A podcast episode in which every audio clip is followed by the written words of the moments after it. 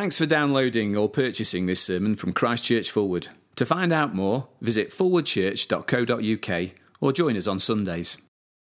Hebrews 1 from verse 5. For to which of the angels did God ever say, You are my son, today I have become your father? Or again, I will be his father and he will be my son? And again, when God brings his firstborn into the world, he says, Let all God's angels worship him. In speaking of the angels, he says, He makes his angels spirits and his servants flames of fire. But about the Son, he says, Your throne, O God, will last forever and ever. A scepter of justice will be the scepter of your kingdom. You have loved righteousness and hated wickedness.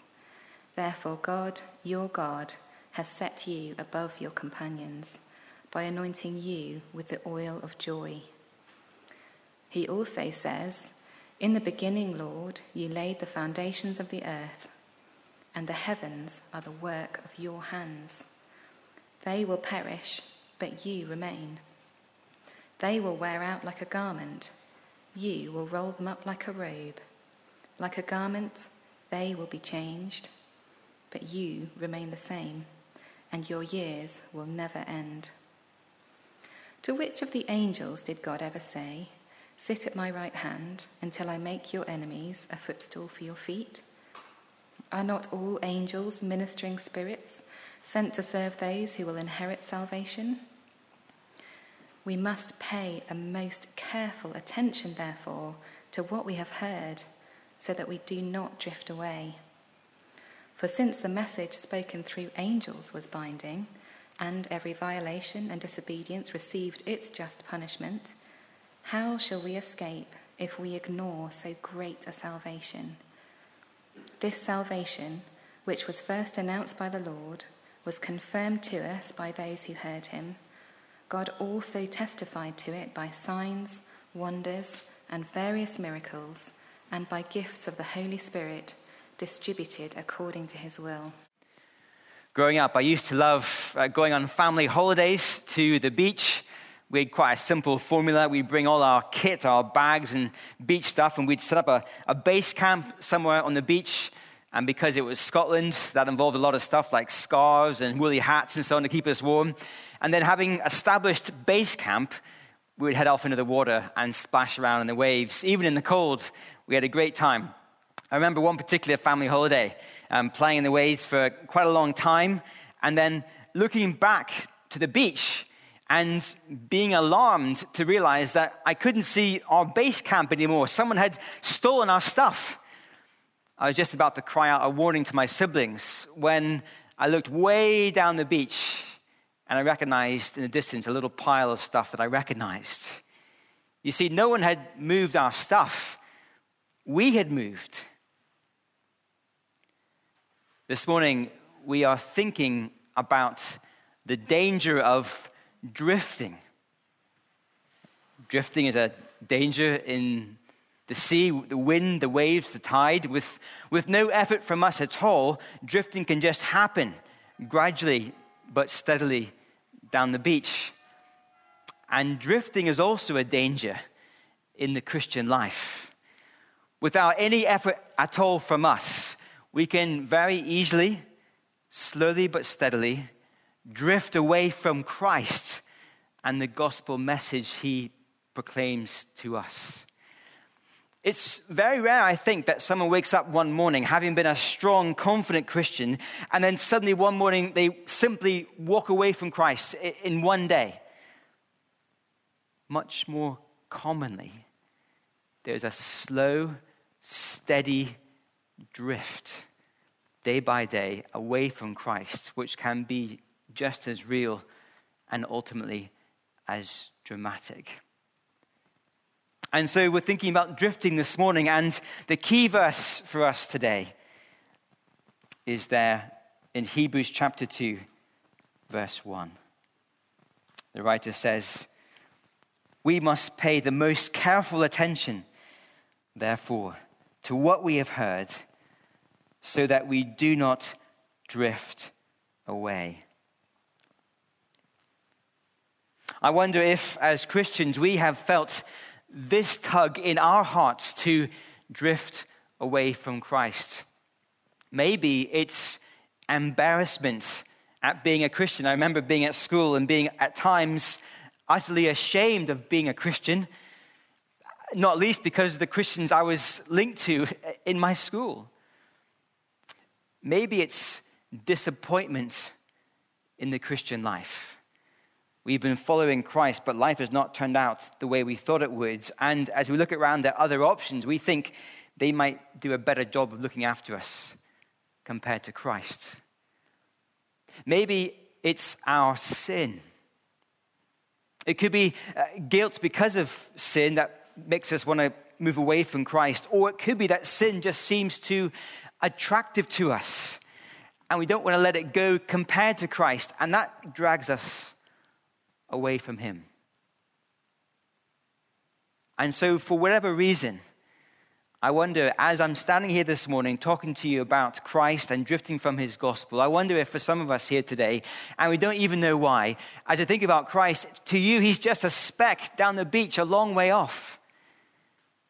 And you're realizing, well, yes, I have been drifting. And so this morning, whether we are drifting or whether we feel very secure close to Christ, either way, the urge to all of us is very clear that we are to pay the most careful attention to the things that we have heard. That is, verse 4 the message of salvation proclaimed to us by Christ. And what is so helpful this morning is that we don't just get the appeal to listen carefully, we get two great motivations that help us to see why it's so important to listen carefully. Well, this morning, here are two huge reasons. Listen carefully. Why? Well, first of all, no one is greater than the Son. Last week, we saw Jesus, the Son. Well, he is greater than the prophets.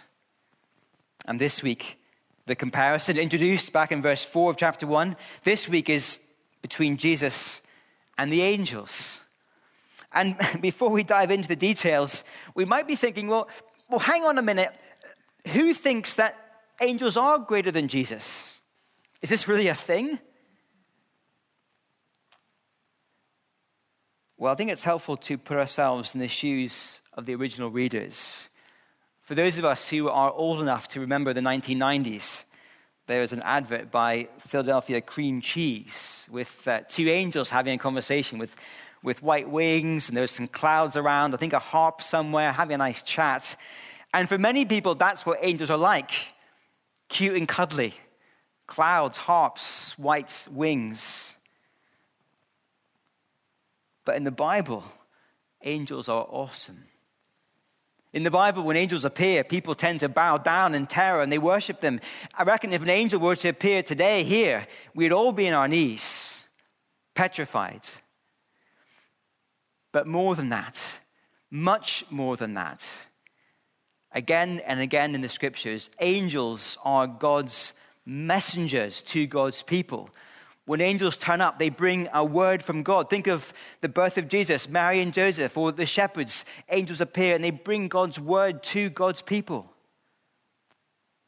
And I wonder if you realize that in one of the great moments of God's revelation in the Old Testament at Mount Sinai, when the, when the law was given, the Ten Commandments, angels were the messengers who brought the commandments. That moment is referred to in Hebrews 2, verse 2. If that's a new thought to you, why not chase it up this week? You can look at it, Galatians 3, verse 19, twice in Acts 7, the same point is made. For these original readers, when they heard about angels, they're thinking the ultimate messengers of God, the people who brought God's law to God's people. And for the original readers, they were up against it. We know that. They were facing persecution and shame for being Christians. They were discouraged in their Christian life. They were up against it because of their sin. And with so much going on around them, they are searching for comfort and certainty. and they were being drawn back to what the angels had told them, back to the Old Testament law. We can see why, for them, that was a source of security. They're going back to what they've known. And that is why the writer to the Hebrews says, well, angels are great, the Old Testament prophets are great, but no one is greater than the Son. Well, let's dive into the details to see how this comparison works. It begins in verse 5.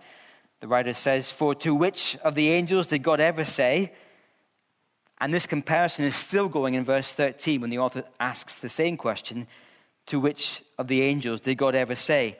And so, in between these two bookends, in verse 5 and verse 13, we have seven Old Testament quotes all lined up one after another to show us that no one is greater than the Son. The author is not showing off their Old Testament knowledge to impress us. No, the author is showing us that how these great Old Testament storylines that arc through the Old Testament, they are fulfilled and point us to the Son, the Lord Jesus. It's all about Him. Well, let's see how this works. Verse 5. For to which of the angels did God ever say, You are my son? Today I have become your father. It's a quote from Psalm 2 a psalm that describes God appointing his chosen universal king to rule over all the nations forevermore. And the psalm describes the moment of his coronation, the moment when this king is announced to be the son and God is his father. And in Hebrews 1, we realize that that Psalm 2 king is the Lord Jesus. We know back in verse 3 that he's already been ascended to the throne. His coronation has taken place, and so he has been revealed to the world as the Son he's always been. He is God's Son. He is the King of Psalm 2, the King ruling over the world. The next quote's from 2 Samuel 7, which describes the great king of the Old Testament, King David, how one of his descendants would sit on the throne forever. In Hebrews 1, the Son, Jesus, is that greater descendant. The big point in these first few verses Jesus the Son is God's true King.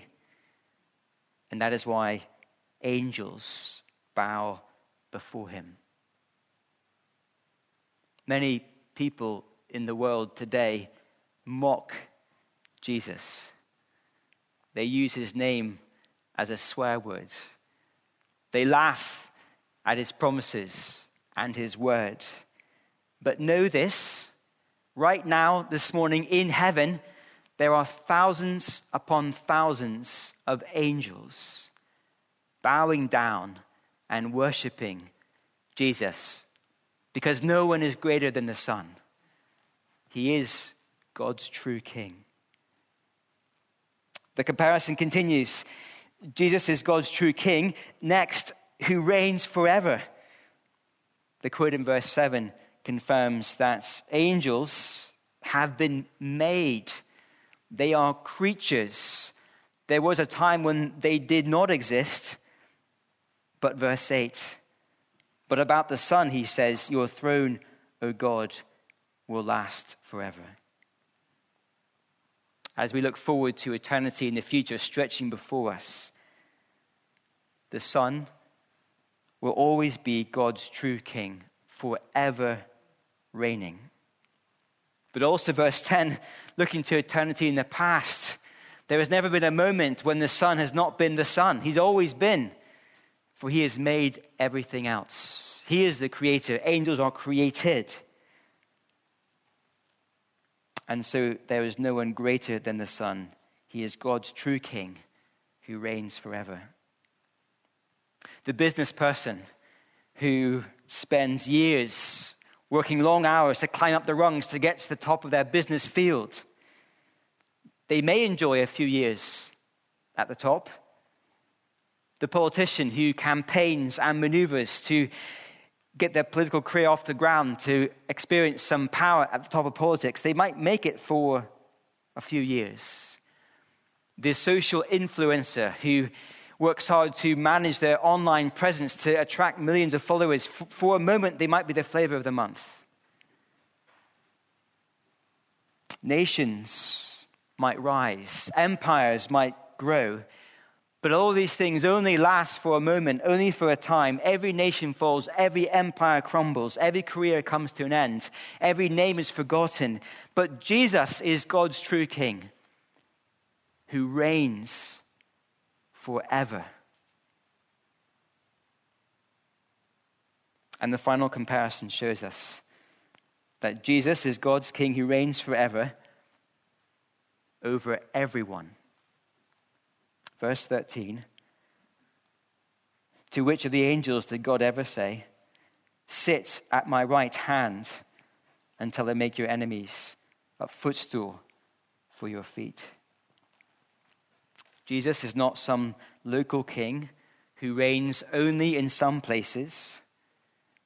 No, when he returns, every knee, every enemy will be subdued. And angels, as glorious as they are, they are just servants sent by this king on his business. Today, in our tolerant society, we are told that we can have our own personal truth and others can have their own personal truths. We are told that we are to be true to our own feelings. We must not enforce our feelings on other people. One of our great aims as a society today is to accept everyone and anything, no matter what.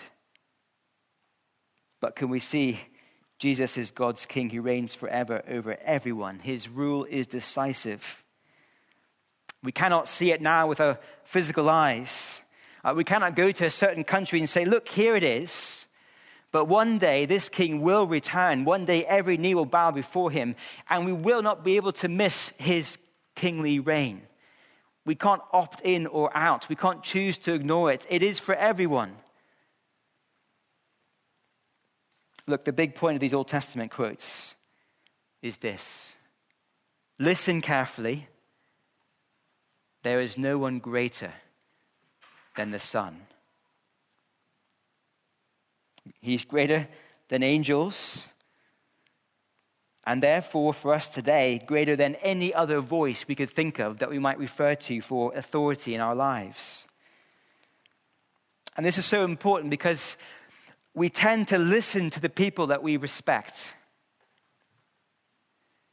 The popular kid at school, whenever they speak, people seem to listen to them.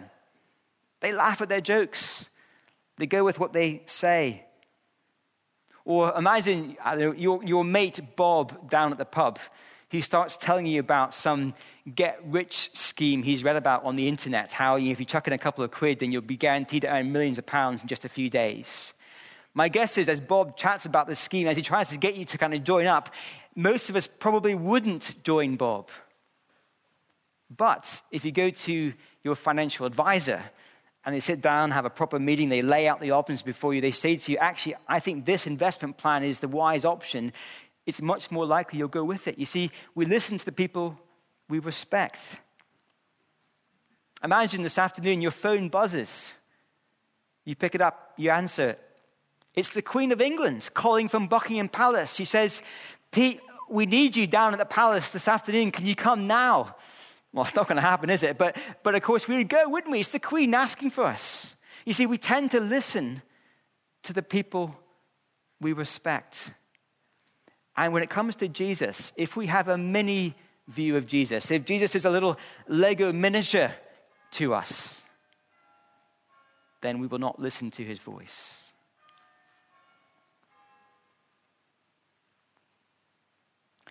And when we don't listen to his voice, can we see the consequences? We stop paying careful attention and we start to drift. It is easy to do. Uh, we cannot see Jesus with our eyes. And we cannot see his throne in heaven now with the angels bowing down, worshiping him. We cannot see the future when he comes back to reign in glory. And so it is possible to have a, a mini view of Jesus. And so we need these words to remind us no one is greater than the Son.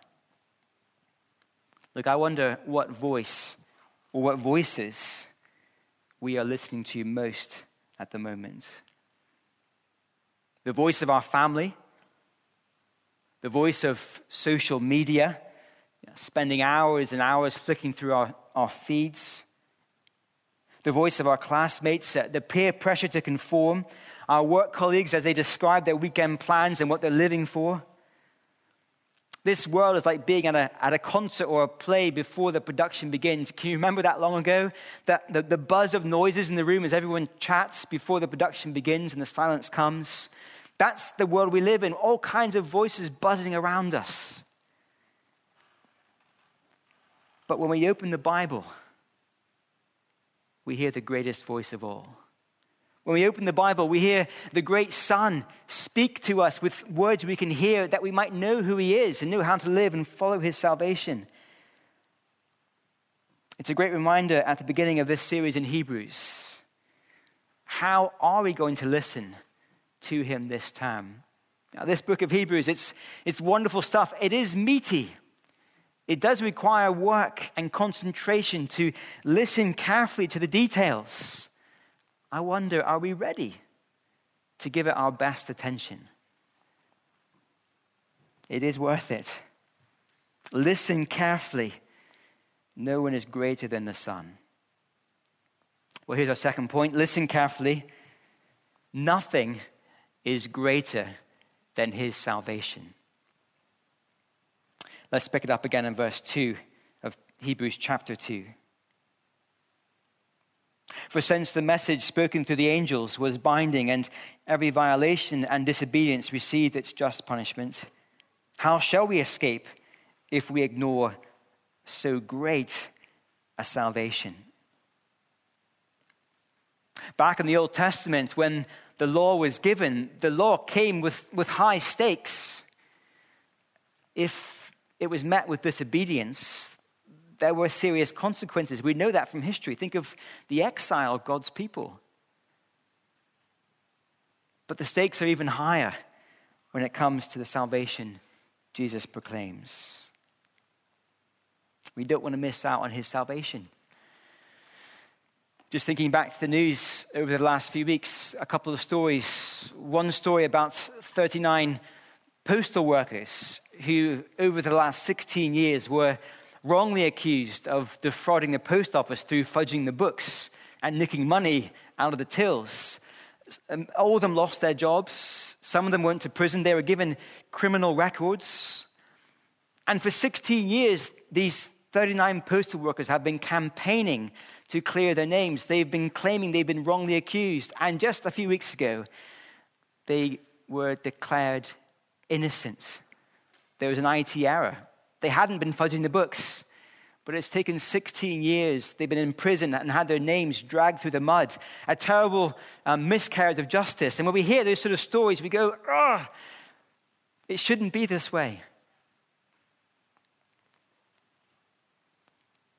Well, again, last week, the former policeman, Derek Chauvin, was found guilty of using his power and position to murder George Floyd.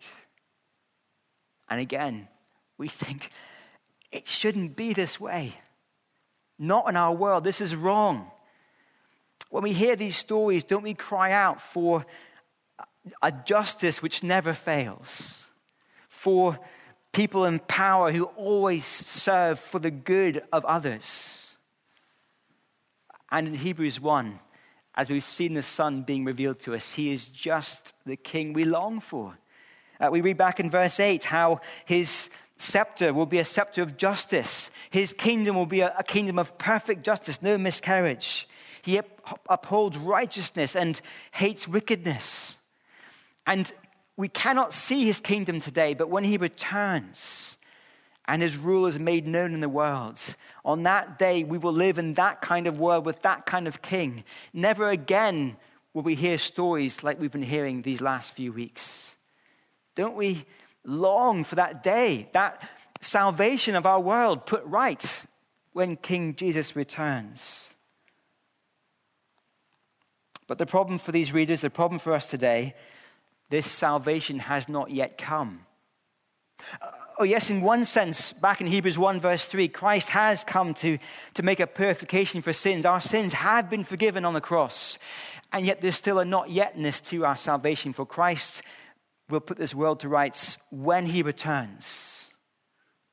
And so, for the Hebrew readers, then, for us today, we cannot see this salvation. It's a future event we have to trust in.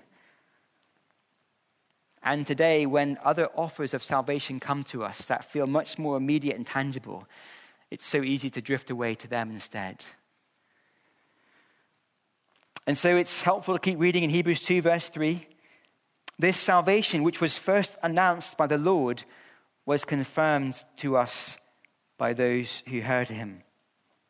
You see, eyewitnesses heard Jesus himself announce this salvation this letter to the Hebrews was written down by a person who heard these eyewitness accounts.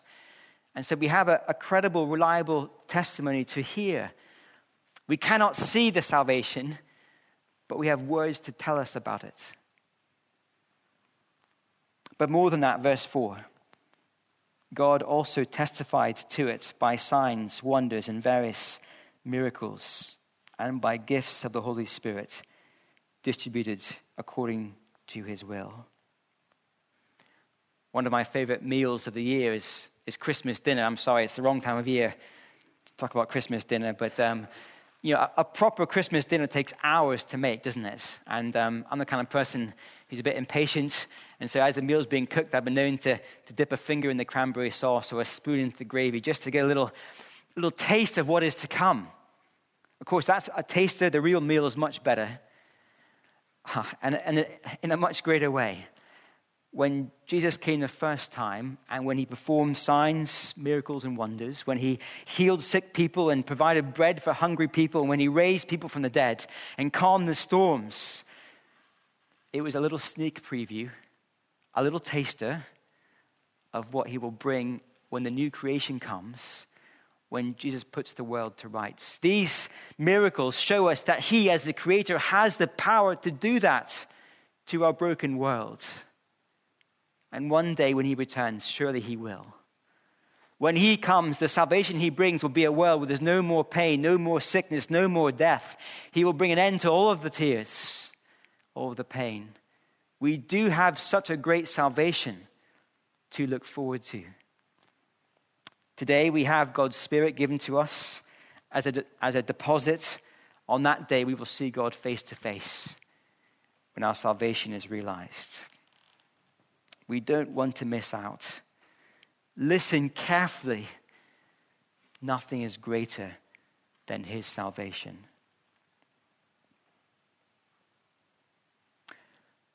As I finish, I wonder what other offers of salvation we are being tempted by at the moment. They will come. This week, I've found myself watching camper van walkthroughs on YouTube, imagining myself somewhere in the wilds on my own, just chilling out.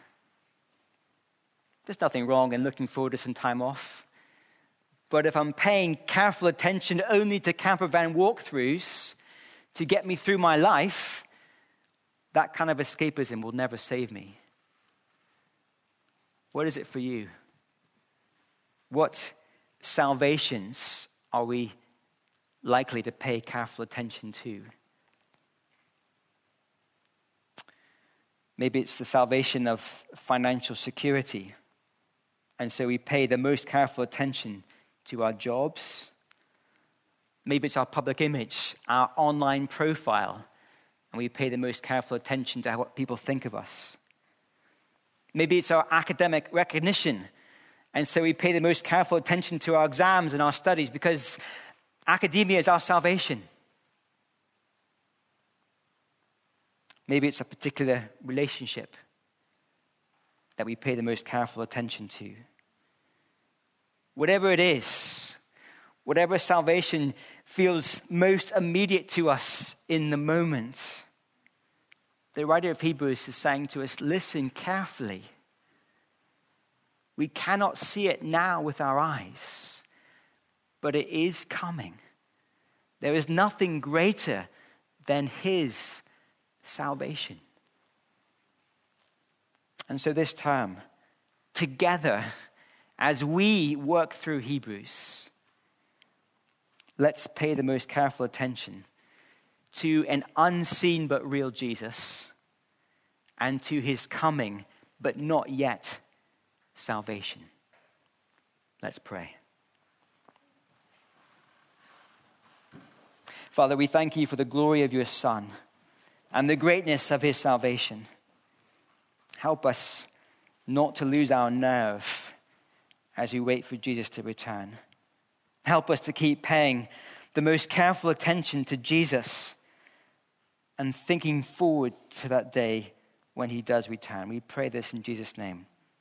Amen.